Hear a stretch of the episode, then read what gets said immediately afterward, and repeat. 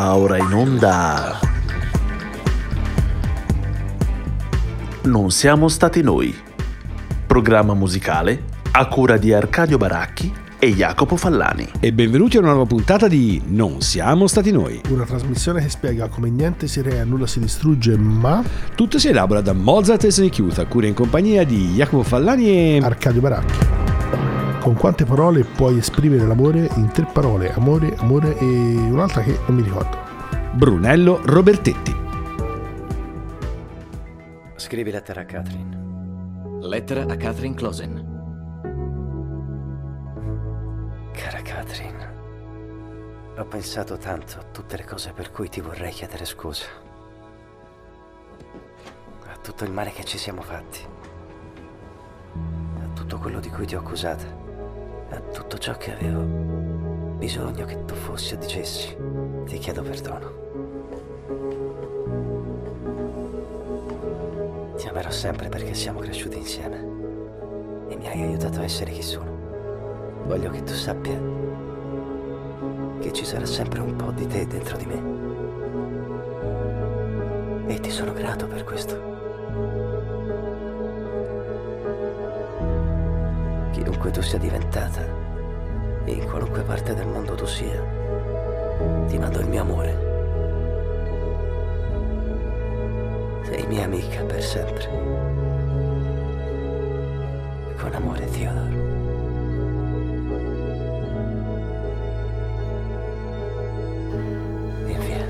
E dalla citazione roccambolesca di Brunello Robertetti alias Corrado Guzzanti e soprattutto l'estratto di Her di Spike Jones 2013 con grande Joachim Phoenix, questa puntata parla indebitamente di amore. Perché indebitamente? Perché tra le onde Sanremo eccetera siamo arrivati lunghi per San Valentino, stiamo cercando di recuperare. Quindi vedetela un po' come puntata di San Valentino, ma più incentrata sull'amore. Chiaramente che cosa possiamo mai dire dell'amore? Sentimento che ha ispirato tanta, tanta, tanta arte, tanta, tanta, tanta musica, al quale siamo straordinariamente eh, affezionati, anche se in maniera critica, un po' come a Wagner, diciamo così.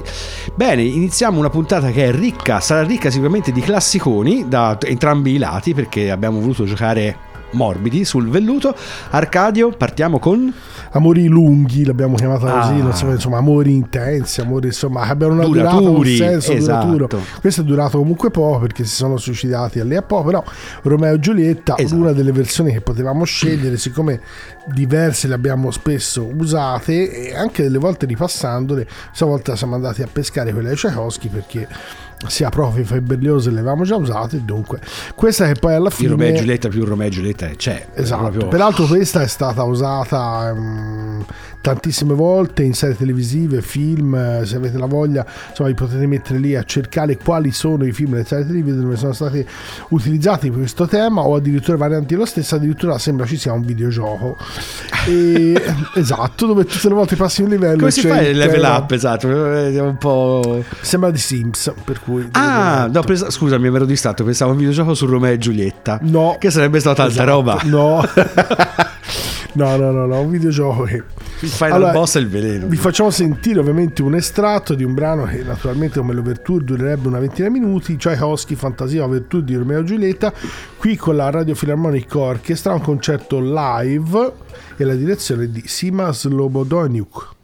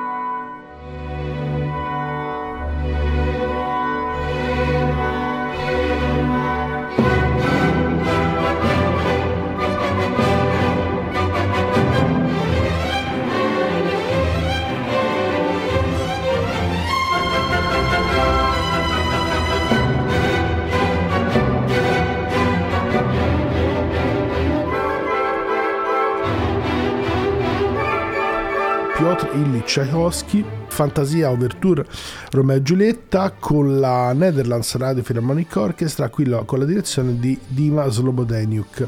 Come dicevamo, eh, come tema è famosissimo, altri l'avevamo già utilizzati, forse nelle nostre orecchie uno dei più famosi è quello di Prokofiev e naturalmente anche quello l'abbiamo spesso e volentieri fatto sentire. Perché tutti siamo innamorati del, del, del coso, l'overture. Esatto, eh. pubblicità a go-go e chi più ma anche quella di Tchaikovsky, come dicevamo, il tema famosissimo è stato spesso e volentieri riutilizzato.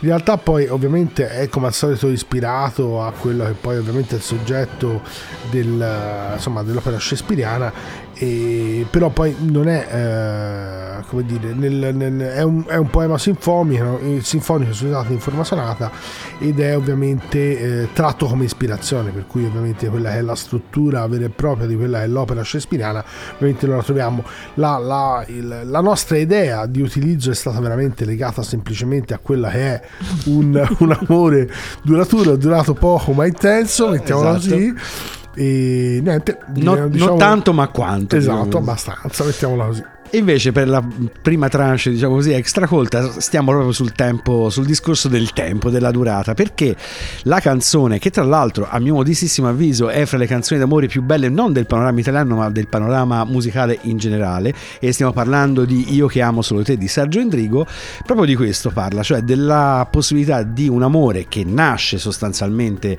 nell'ambito della canzone ma che si immagina essere estremamente prolungato nel tempo, tant'è vero che lui lui gli vuole donare tutta la sua gioventù. Ecco, ci corre l'obbligo segnalare una discrepanza fra Wikipedia versione inglese e Wikipedia versione in italiano, dove gli inglesi o gli anglofoni eh, millantano che la canzone sia stata ispirata da una passione di Endrigo per una segretaria, in senso così vago. Gli italiani hanno rigettato evidentemente questa interpretazione, che però la regia di Federico Bistrini ci ha confermato poco prima di cominciare questa registrazione, quindi boh, noi la riportiamo, diciamo così, come eh, così come l'abbiamo scoperta. Ce l'andiamo ad ascoltare questo bellissimo brano del 1962, Io che amo solo te, Sergio Intrigo. C'è gente che ha avuto mille cose.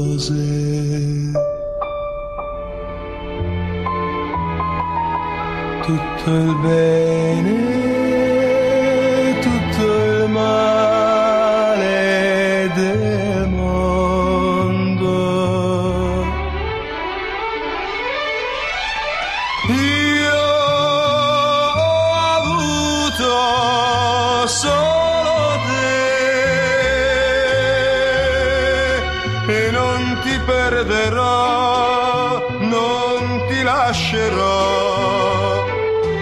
cercare nuove avventure. C'è gente che ama mille cose e si perde per le strade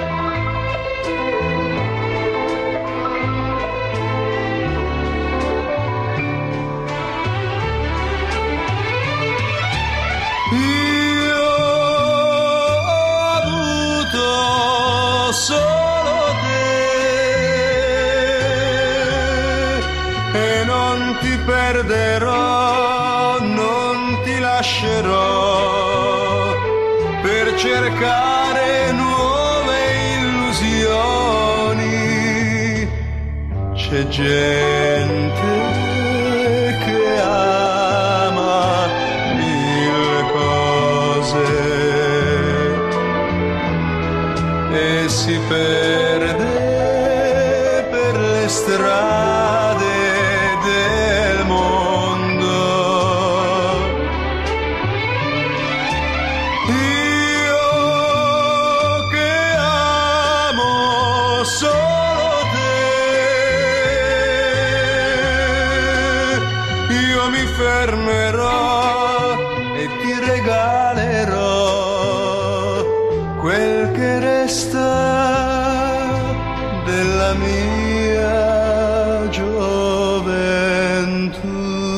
Io che amo solo te, Sergio Endrigo, come dicevamo anno 1962, musica e parole appunto di Sergio Endrigo e l'arrangiamento di Luis Bacalov, mm, un insieme di grandi classici. Tra l'altro questa canzone viene buona anche per ricordare un po' tutta la poetica e l'estetica proprio di Sergio Endrigo, perché questo brano ne è un po' la summa, diciamo il testo poetico ma non nel senso della ricerca, diciamo così, della bella frase che era peraltro tipica di un cantautorato che di lì a qualche anno sarebbe diventato dilagante anche nella stessa scuola genovese al quale Endrigo veniva in qualche modo impropriamente associato e da un punto di vista eh, musicale questa tendenza appunto grazie all'arrangiamento di Bacalov a un arrangiamento ricco ma non opulento diciamo il tutto eh, capace in qualche modo anche di incontrare sia i gusti di chi è passatemi il termine, un po' più avanzato negli ascolti, sia appunto i gusti un pochino più medi, perché questa caratteristica di eh, unire l'eleganza della sintesi da un lato e la chiarezza degli intenti. Infatti in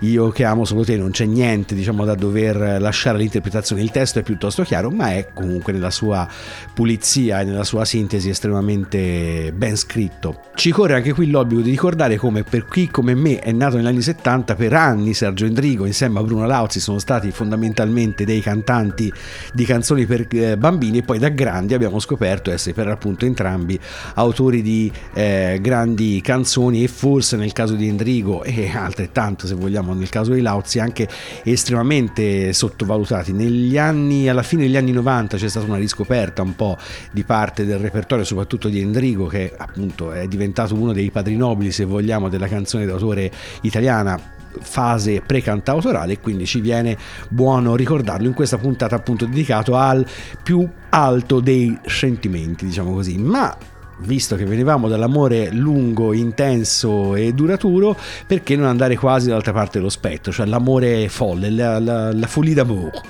L'ho presa un po' io probabilmente come follia perché ho scelto L'amore al tempi del colera Ovviamente eh, quello che è riferimento, la musica abbiamo preso quella di Antonio Pinto, il compositore brasiliano, sul film L'amore ai tempi del colera, che poi è fatto ovviamente sul romanzo di Garcia Marquez. Come Cent'anni di solitudine, anche qui si sprecano i numeri, i numeri degli amanti, 622 amanti, il rapporto consumato dove 51 anni, 9 mesi e 4 giorni, dai, eh. insomma tutta una serie di elementi che Mhm. poi insomma sono numericamente direi folli Importanti. esatto. Se non avete presente la storia, insomma, è un amore contrastato abbastanza linearmente dalla famiglia perché il padre di lei si aspetta qualcosa di meglio. Alla fine lei cede alle lusinghe di un bel medico e lui improvvisamente conosce eh, il sesso eh, in maniera scoppiettante. Da lì lui colleziona questi 622 amanti e lei naturalmente invece cerca fra alti e bassi di vivere una lunga vita eh, con figli, qualche tradimento del marito. Poi alla fine, alla morte del marito, lui non avendo scordato nulla con questi 51 anni, 9 mesi e mancano qualche giorno, eh, decide di rifarsi vivo e lei alla fine, dopo averlo insomma, allontanato perché vicino al lutto, se lo riprende. Questa è fondamentalmente la trama, per cui noi vi consigliamo di andare a vedere il film. Bignami. Esatto, Bignami del Bignami. Abbiamo scelto, diciamo che il- i compositori erano due, uno ve lo diciamo successivamente. Il primo era Antonio Di Pinto, vi facciamo sentire un piccolo estratto di è in- una canzone che dura praticamente poco meno di tre minuti.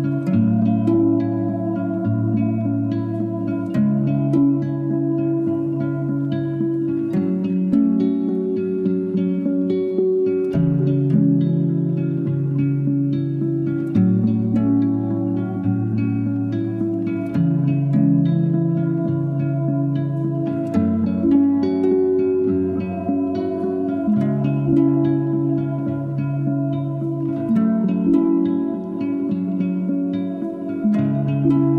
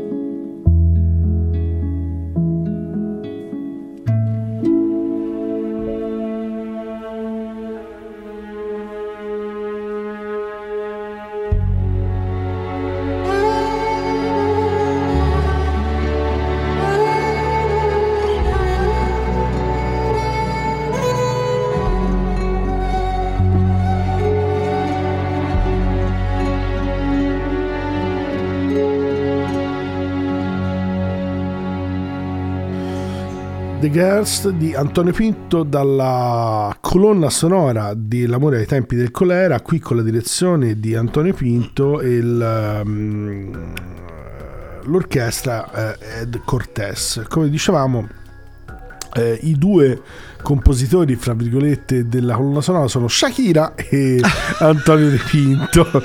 e l'ho lasciato veramente. Perché per non Shakira? Perché Non non, so perché per non hai passato. Shakira? Non ho passato Shakira Eh, perché non era settore mio.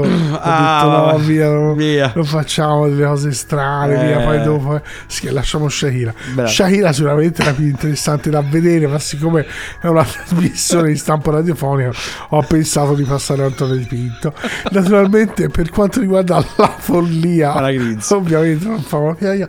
Per quanto riguarda la follia, mi sembra evidente. E Naturalmente, non so come la pensate voi, però aspettare che un amore si consumi con 51 anni, 9 mesi e 4 giorni, comprese le notti, sembra abbastanza folle. Esatto, possiamo essere d'accordo, è d'accordo anche Shakira, eh, dal suo buon ritiro colombiano, Esatto. immaginiamo, perché non mi ricordo di dove...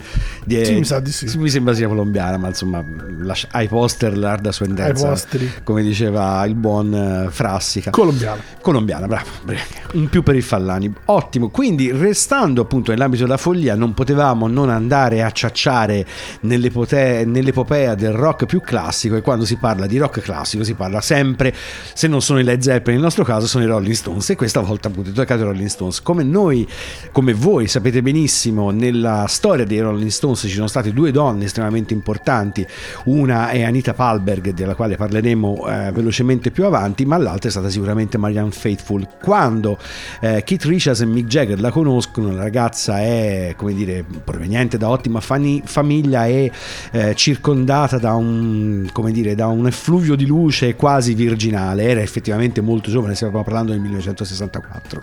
Jagger e Richards in qualche modo si infatuano della ragazza e scrivono per lei As Tears Go By, che è uno dei loro classici della fase iniziale della loro produzione. Però in realtà solo Jagger si unirà per qualche tempo proprio alla Faithful. Sarà un amore veramente molto, come dire, molto intenso, ma nel senso sbagliato del termine. Abuso di droghe, violenza personale, addirittura un aborto, si lasciano, si prendono in un turbinio di passione che segnerà la vita di tutti e due paradossalmente, sia di Marant Faithful che eh, poi in anni successivi racconterà molto di questa relazione con Jagger, sia Jagger che in realtà sia dall'amore che dalla fine della storia appunto eh, con eh, la Faithful trarrà ispirazione per alcuni che- brani che sono diventati poi dei classici della produzione dei Rolling Stones a partire da Sympathy for the Devil, ma l'altro brano che si vuole per tradizione appunto unita alla relazione fra Jagger e la Faithful è Wild Horses, il brano che ci andiamo ad ascoltare. Appunto, se dalle relazioni tumultuose poi vengono fuori capolavori immortali del rock and roll, perché ogni tanto prendercene su uno? Quindi ce l'andiamo ad ascoltare questo Wild Horses Rolling Stones.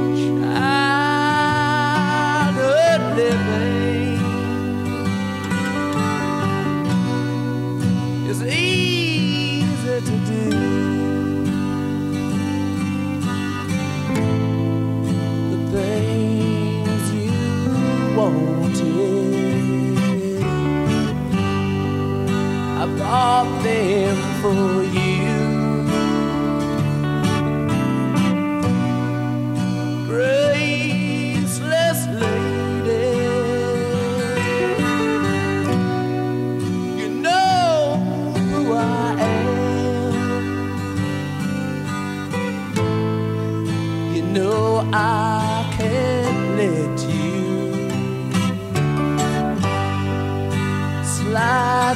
my hands.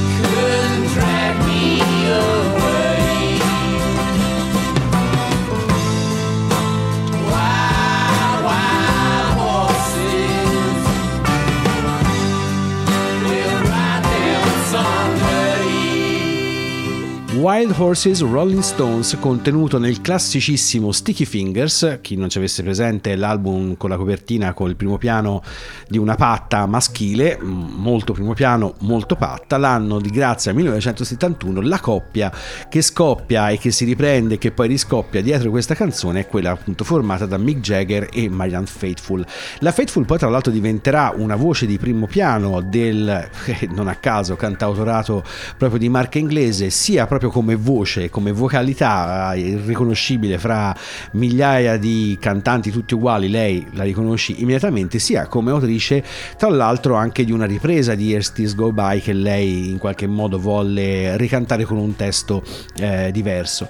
Prima abbiamo citato velocemente appunto Anita Palberg che è stata l'altra fan fatale dei Rolling Stones perché dice la leggenda o forse le malelingue essere la, il triangolo fra la Palberg, Keith Richards e Brian Jones avere in qualche modo dato il là alla spirale autodistruttiva che poi porterà proprio alla morte di Brian Jones. Siamo nell'ambito chiaramente del gossip, quindi niente di questo è come dire comprovato dalla storiografia più seria, ma noi che siamo comunque sempre dei gossipari abbiamo sentito l'obbligo di ricordarvelo. Ma a questo punto la follia ce la siamo fatta, l'amore lungo ce lo siamo fatto, arriviamo all'amore proibito, quello un po' friccicarello, diciamo così. Esatto, io sono andato a cercare, in realtà poi vado a cercare il particolare rispetto a perché elementi nell'ambito operistico, se non li abbiamo già passati e che in qualche modo siano centrati su una di queste caratteristiche, spesso volentieri, insomma, eh, ce ne sono tantissimi, ma insomma sono tutti spesso e volentieri fatti delle stesse, degli stessi elementi, per cui il proibito,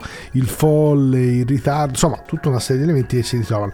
Questo caso ha preso la Luisa Miller, opera che in realtà Verdi scrisse controvoglia perché dopo un contratto di tre anni con il San Carlo di Napoli che voleva rescindere ma che il teatro non volle, minacciando di farsi su librettista su Cammarano, vecchio, eh, con problemi di salute e con problemi economici, il quale alla fine insomma, scrisse a Verdi implorandolo insomma, di, di, di, di, mantenere insomma, il contratto e di insomma, provare a scrivere ovviamente qualcosa che fosse adatto a insomma, a, a, saldare quello era insomma, il rapporto contrattuale che era stato aperto col San Carlo.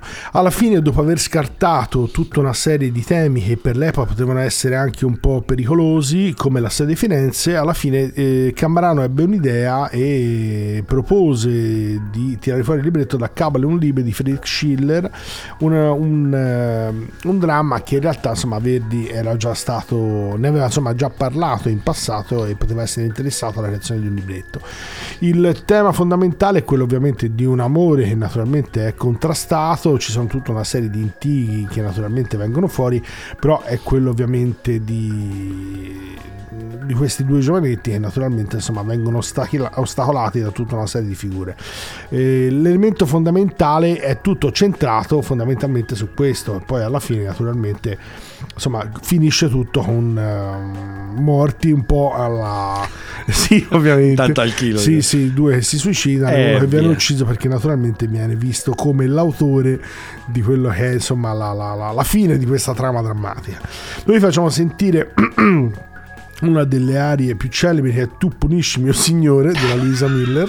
Non l'abbiamo scelta a caso immaginavo già la risata del Fallani puniscimi signore esatto. esatto. e c'è Sonia Yonkeva eh, un'esecuzione al Metropolitan di New York con l'orchestra ovviamente del Metropolitan nella stagione del 2017 eh, che si esibisce su Tu puniscimi o oh signore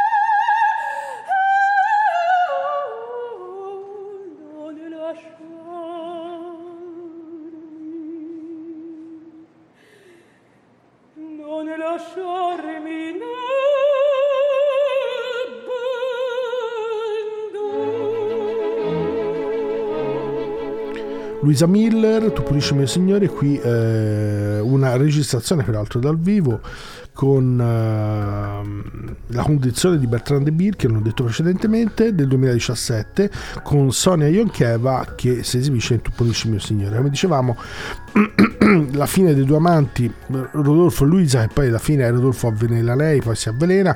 Poi in realtà in un momento di impeto mentre ormai siamo veramente alla fine perché lei le grida di lei richiamano i contadini prende e uccide quella è ovviamente esatto dolore, dolore, dolore, uccide quella che è immaginata la figura che ovviamente ha portato tutto alla tragedia più drammatica nel tentativo ovviamente di, di giacere Esatto. con la Luisa ovviamente per cui questo è il segno- eh, con la Luisa ovviamente e nell'opera ovviamente si, si sprecano quelle che sono le, le tragedie d'amore per cui ovviamente via via che andiamo avanti penso tutte le volte cercherò qualcosa di sempre più misconosciuto da farvi sentire E questo tra l'altro ci rimanda anche una puntata che ancora non, non avete ascoltato dove Arcadio elencherà una serie di nefendezze però lì non di libretto ma con- proprio mh, portata avanti da un uomo in carne ed ossa, il maestro da Venosa. Gesualdo che- a Venosa sì che ha ammazzato la moglie con la macchina Esatto. Sì. Ma se Arcadio si presenta con una storia dove appunto i morti non si contano, oltre alle passioni ovviamente,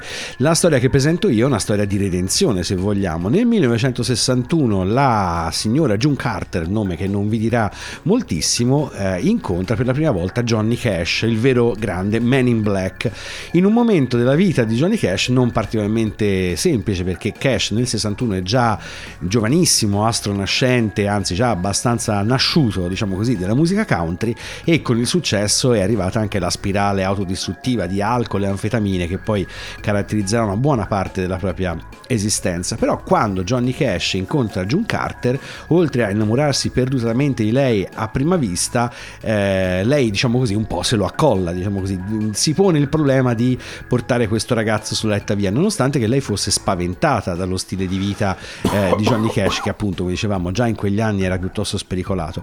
La cosa interessante, diciamo quello che rende la relazione fra June Carter e Johnny Cash friccicarella, come abbiamo definito prima, è che eh, June Carter, nonostante fosse giovanissima, era già stata sposata due volte, ma regolarmente divorziata. Johnny Cash, mm, non tanto divorziato. Narra la leggenda che fossero già in procinto di separarsi con la moglie, la moglie non era troppo d'accordo, insomma, alla fine, dopo che la relazione con la Cash, eh, con la Carter, scusate, è andata avanti già da qualche anno. Alla fine Johnny Cash e la prima moglie si separano e finalmente i due, finalmente per modo di dire, insomma, si uniranno in matrimonio. Perché per modo di dire? Perché narra la leggenda che Johnny Cash abbia chiesto a June di sposarlo per ben 31 volte e che lei alla trentunesima, dopo questo capolavoro di perseveranza, abbia deciso finalmente di accettare la proposta. Sono rimasti sposati per più di un trentennio e, come nei grandi eh, romanzi di una volta, moriranno in realtà pochissimi mesi uno dall'altra. Prima morirà June Carter e poi qualche mese dopo Johnny Cash. Il brano che ci andiamo ad ascoltare è forse il classico dei classici della produzione di Johnny Cash, Ring of Fire, ed è stato appunto scritto proprio da eh, June Carter e, e con questa canzone lei voleva in qualche modo, come dire, eh, ricordare a Johnny Cash e anche al pubblico che sia l'amore sia l'abuso di sostanze del quale Johnny Cash era decisamente schiavo erano appunto un anello di fuoco. Quindi ce l'andiamo ad ascoltare Ring of Fire, Johnny Cash. Love is a burning thing, and it makes a fiery ring. Bound by wild desire, I fell into a ring of fire. I fell into a burning ring of fire. I went down, down, down, and the flames went higher. And it burns, burns, burns. The ring of fire, the ring of fire.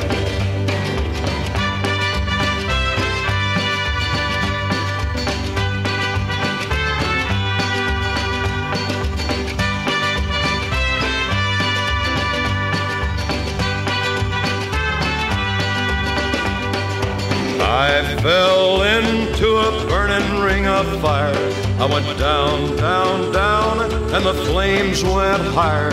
And it burns, burns, burns, the ring of fire, the ring of fire.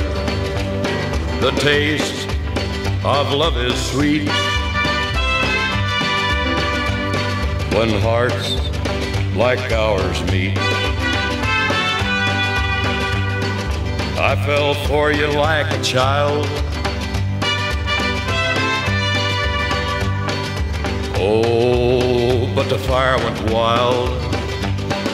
I fell into a burning ring of fire. I went down, down, down, and the flames went higher. And it burns, burns, burns, the ring of fire, the ring of fire. I fell into a burning ring of fire. I went down, down, down, and the flames went higher. And it burns, burns, burns, the ring of fire, the ring of fire. And it burns, burns, burns, the ring of fire, the ring of fire.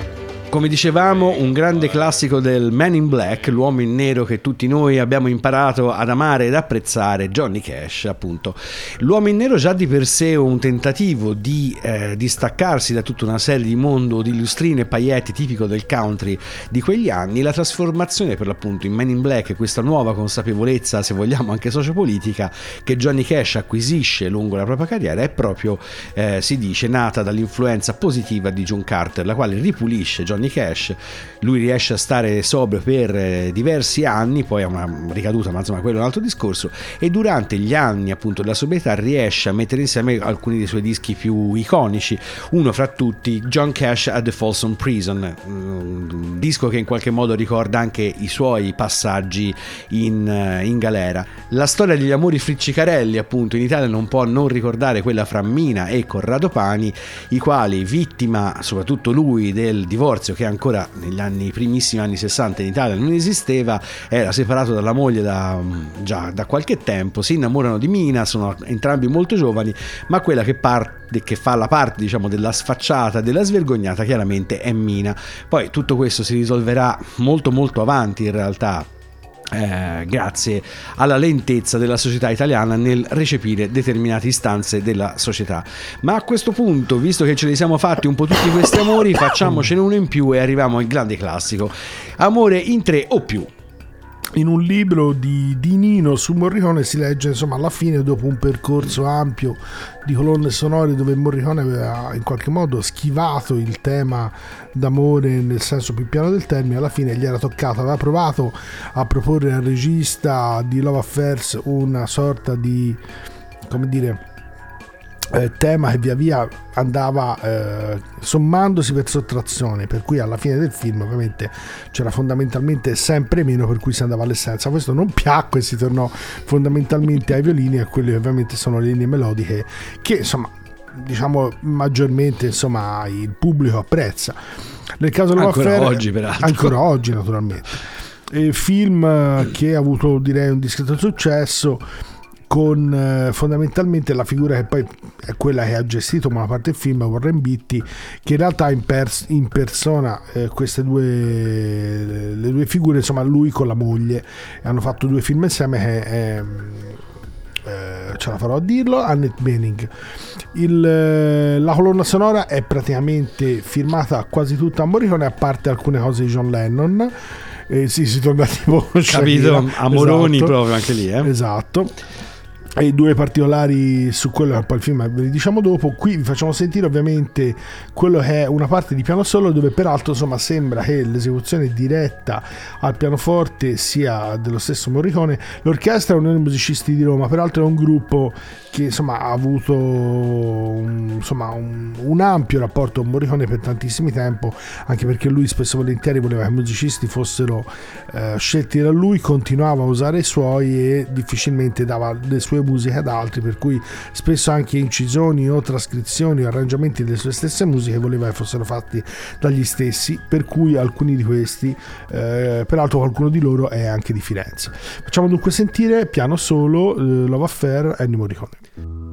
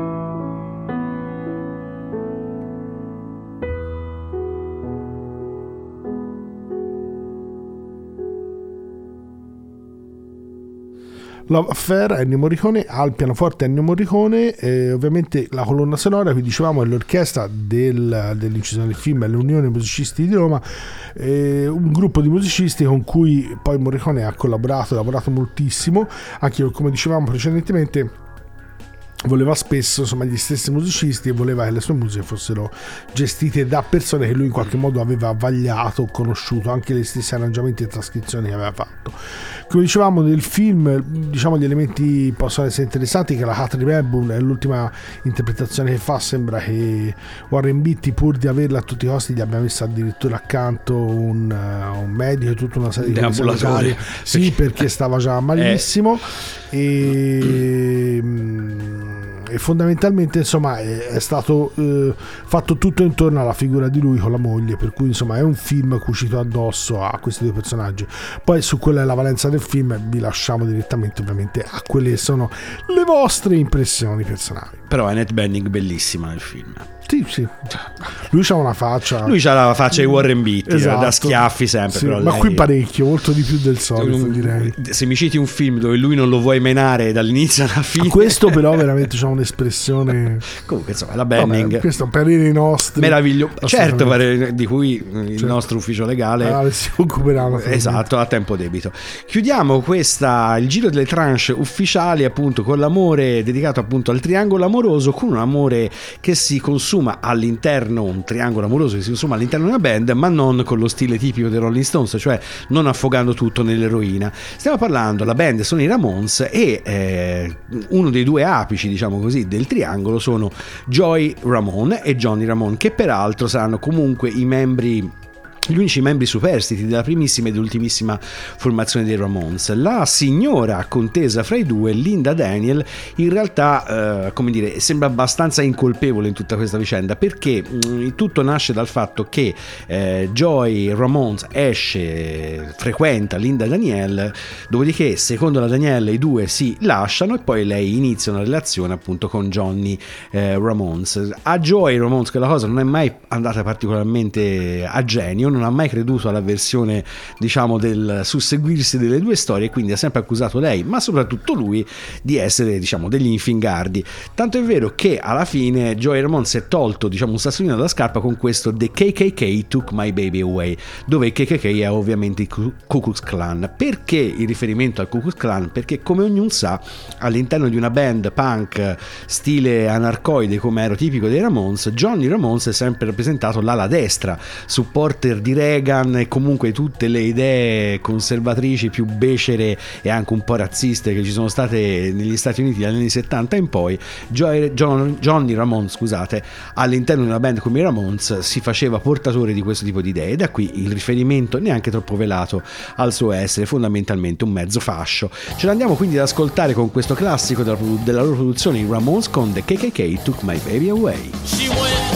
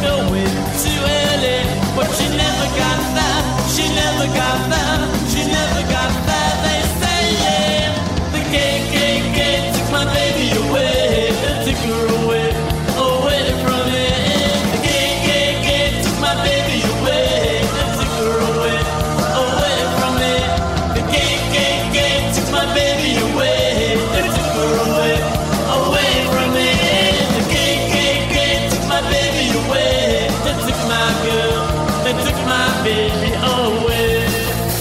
L'album era Pleasant Dreams del 1981, la casa discografica classica Syre Records, KKK, The KKK Took My Baby Away dei Ramones, come dicevamo un triangolo infuocato che sembra che a un certo punto abbia sia dire, sfociato in una rissa che è costata a Joey Ramone diversi punti di sutura in testa.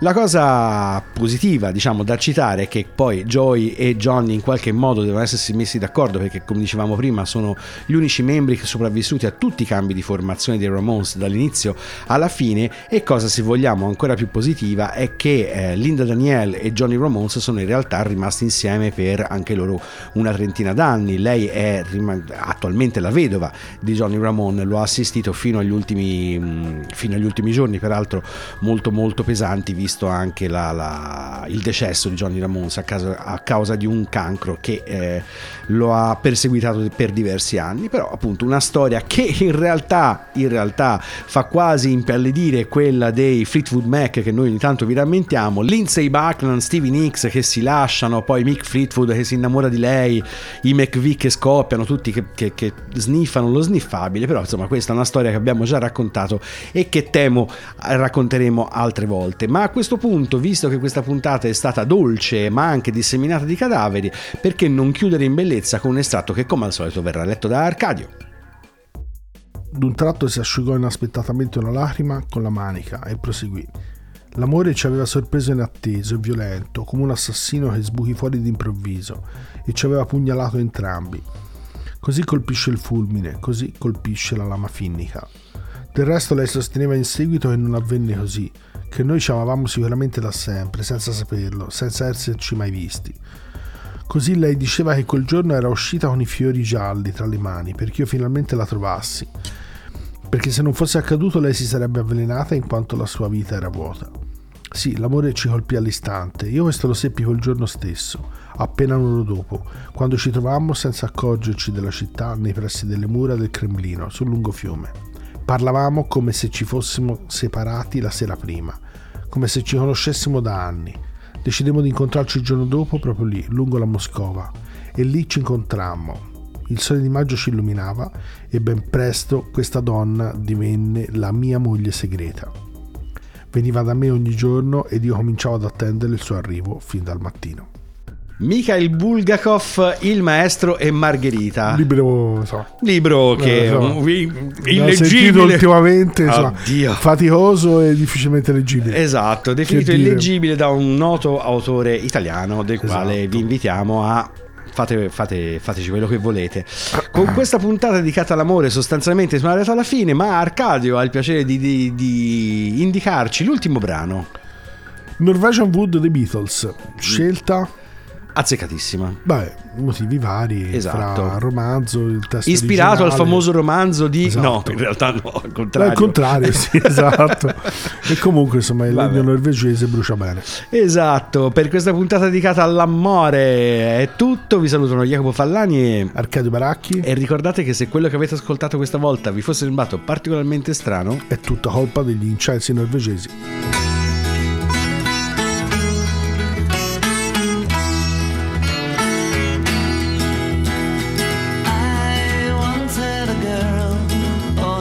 Say, she won't let me.